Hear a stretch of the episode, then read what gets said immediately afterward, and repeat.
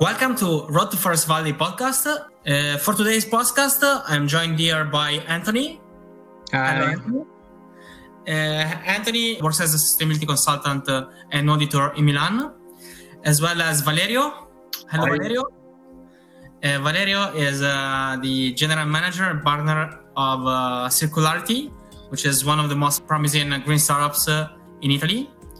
Uh, Valerio uh, has a very long experience uh, in the energy sector and in the green economy field.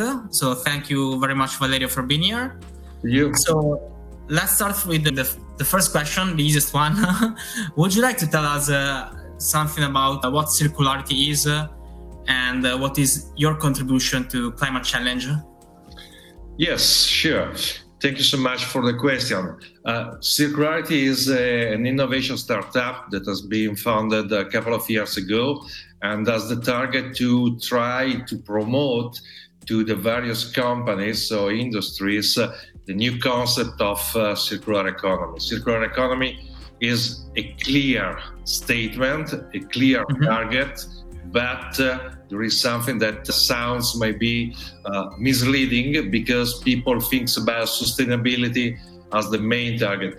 Uh, circular economy means uh, try to decouple the economic growth and the use of uh, the resources of the planet.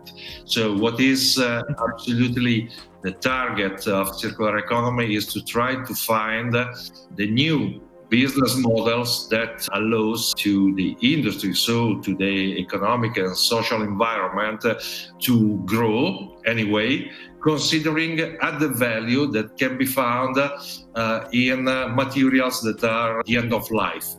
Trying to recreate them and to put them inside a new production circle It's a good introduction to anybody in the audience who maybe doesn't have a full understanding of what circular economy is or what it means. So that's perfect.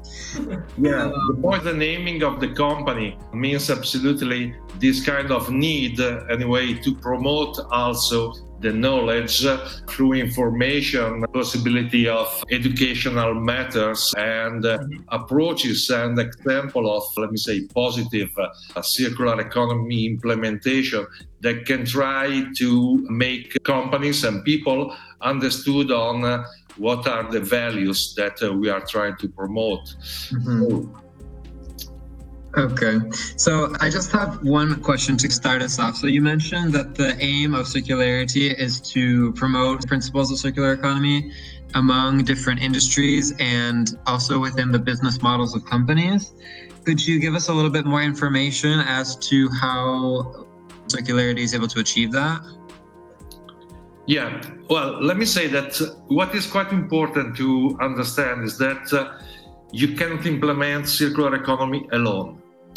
The basic value of circular economy is the concept that industries, so companies, have to create a network to work together to think about something new in their production and distribution processes and to try to find the right balance between their economic interest and the environmental interest that are one of our, uh, let me say, main needs uh, to be safeguarded in these moments.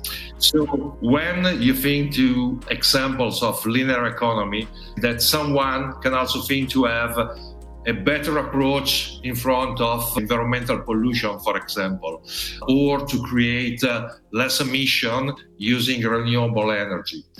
But no one is thinking about the fact that uh, we create uh, a lot of additional emissions, avoiding to use uh, materials uh, that are already present in the products that we put it on the market. And on the other side, mm, companies are continuously trying to find a profit using uh, primary virgin materials and uh, trying to reduce the cost for their production.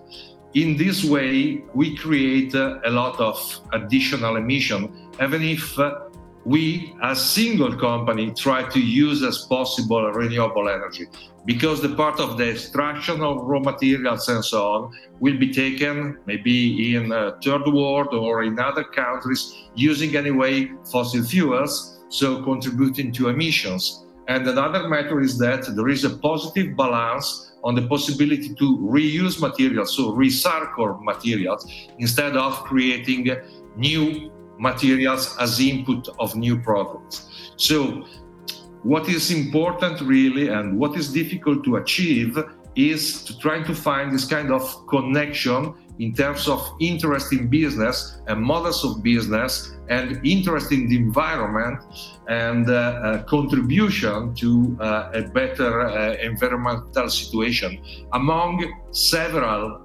companies that up to yesterday maybe they were competitors and tomorrow should be partners anyway in trying to find this kind of virtual uh, loop for safeguarding resources and emissions.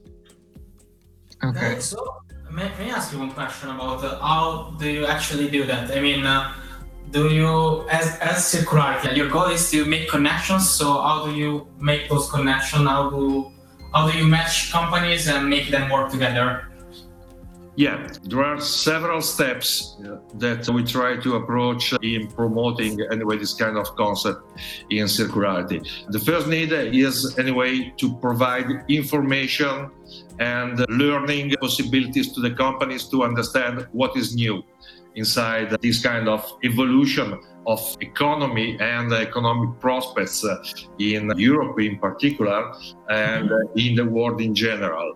Together with this kind of, let me say, proposition instruments, we have created a platform in which a set of companies that are used to work on uh, secondary materials, let me say what is now considered waste, uh, can find virtual or virtuous trips, let me say, or loops in connecting themselves in such a way that if I find that close to me there are companies that are using and recycling materials that are my waste, I can try to make different relation and try to push them to recycle more than what is the usual business of level of recycling that they use.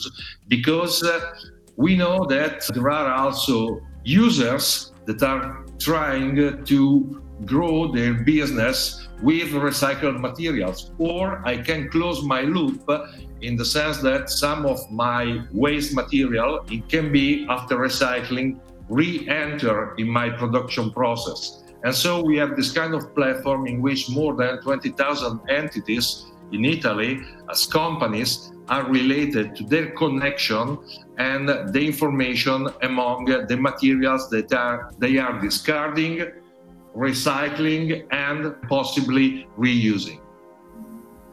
So, uh, let's say within recent years, what trends have you been noticing when it comes to, let's say, the level of recyclability of the products that companies in general are making and that consumers are consuming? Have you noticed that there's been a positive trend? Yeah. Let me say that something is moving, not so fast as uh, we all hope, uh, anyway, just to give a positive impact on the environment. What we can see in the market is that particular products that are mainly dedicated to the mass market and beverages and cosmetics, uh, pharmaceuticals, uh, and so on are starting to consider, let me say, a political push that is coming from their clients that that uh, want uh, more and more products that have uh, packaging that are sustainable. And so they are trying to change a little bit uh, their approach inside or the way of produce materials or the way of reduce waste and the way in which their packaging mainly can be reused for themselves or for other companies. This is a particular trend. Most of the companies, anyway, are not uh, directly promoting this kind of new attention. Sometimes there are big players at the international level that are in a way pushing them to approach in a more greenish way their production because mm. big players now can consider only providers that respect some particular environmental and circularity standards or levels. And so this kind of movement is ongoing. even if mainly the part of companies that are working in a B2B perspective, not in a B2C scenario, are a little bit more reluctant uh, to do this kind of transformation. I have a couple of questions about that. So what you're saying is the change is coming from the end user, the customers, and then is also coming from the big players. Like I know that Zalando, for example, yeah. is pushing or, his, uh, or. Exactly. Uh, so my question is, if uh, the companies in the B2B industries uh, and, uh, for example, suppliers of Zalando, one in the case they don't have Zalando asking them to be more sustainable, let's say, how do you convince them to move to circular economy, to sustainability? I mean, which are the challenges you're facing every day in convincing them? Do you have to convince them? Which leverage do you use to convince them? Okay, anyway, in all the cases in which you speak uh, with companies, the first possible argument is economic. Mm-hmm. So, if you can demonstrate that uh, they can gain, in terms of reduction of costs, some money in using or approaching in a more virtuous manner the part of reduction of waste, consideration on discarded materials for closed loop or open loops. So the use of these kind of materials also outside their direct reuse. Uh, this can be the first really rationale to use for that. On the other case, uh, let me say that uh, there is something that also is moving in terms of regulations.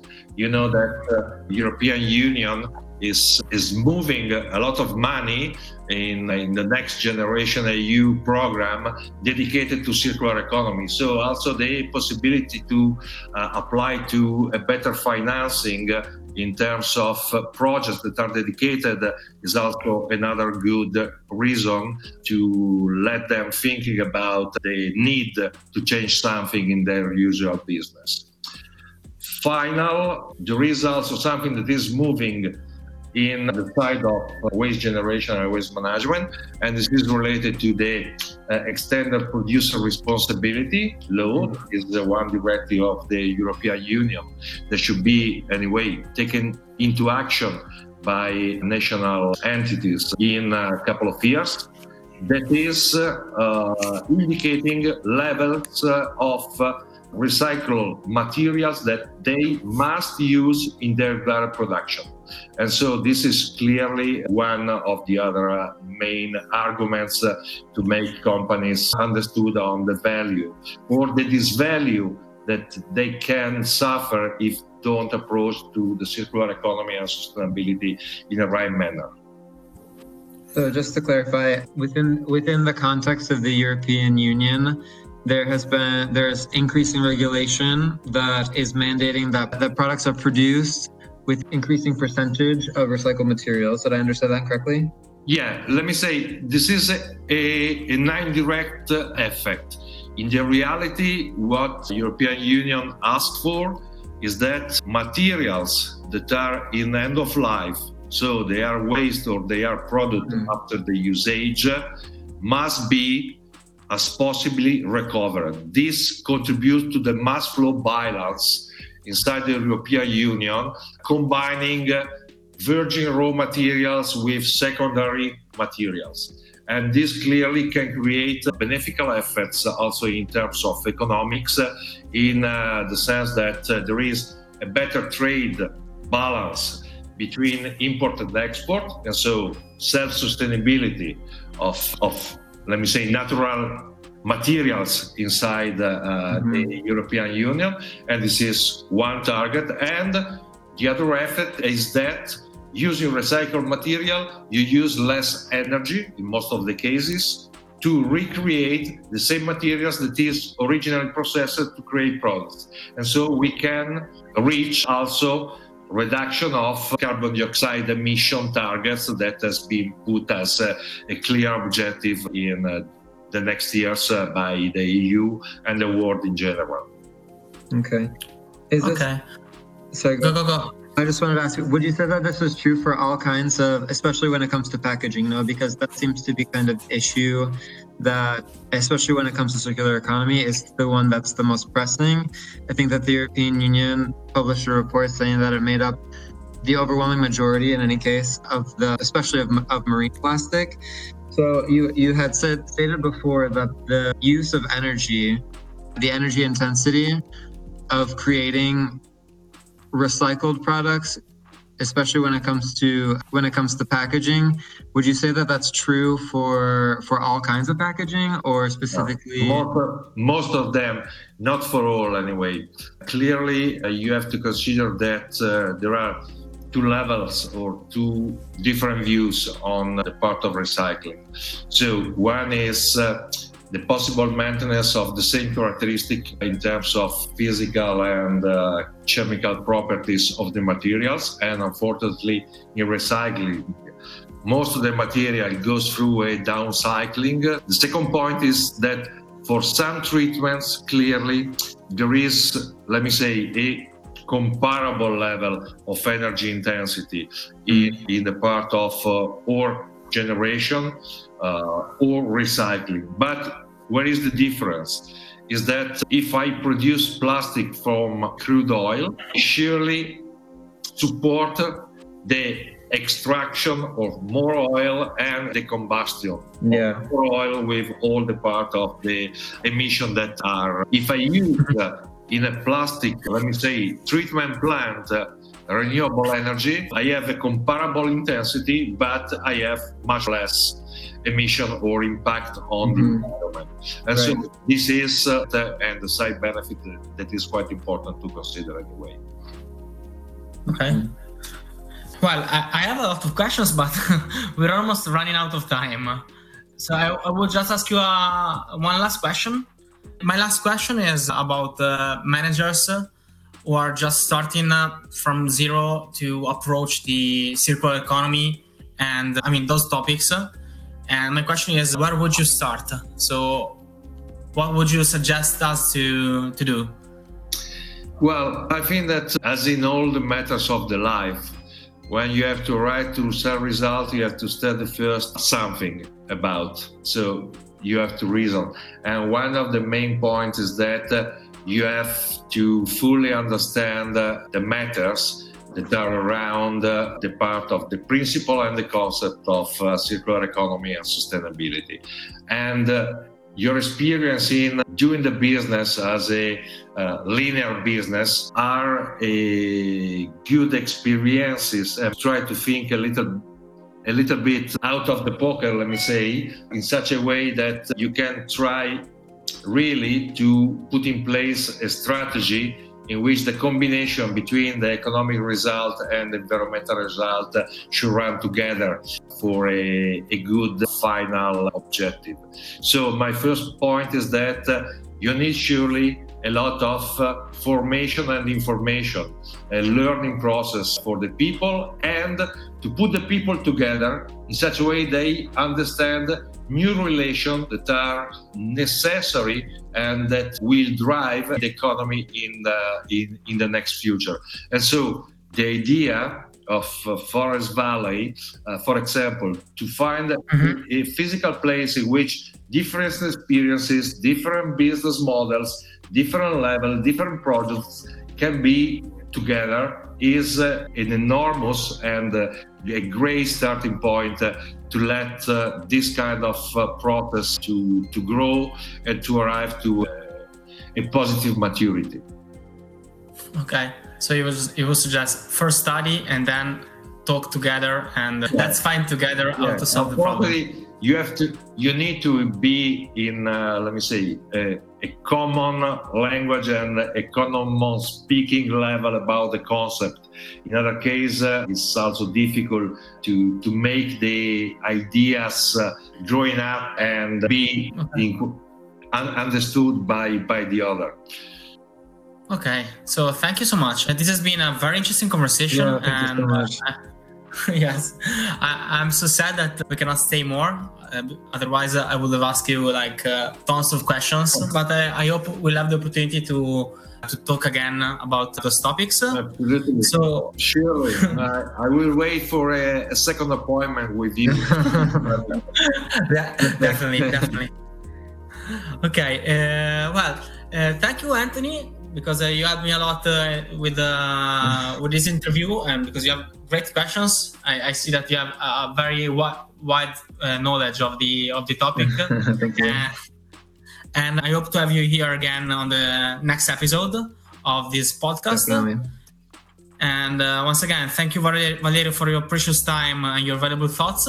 Thank you. Thank Uh, you, guys. See you. You'll hear from us in the next episode. Thank you so much. Bye bye. Bye.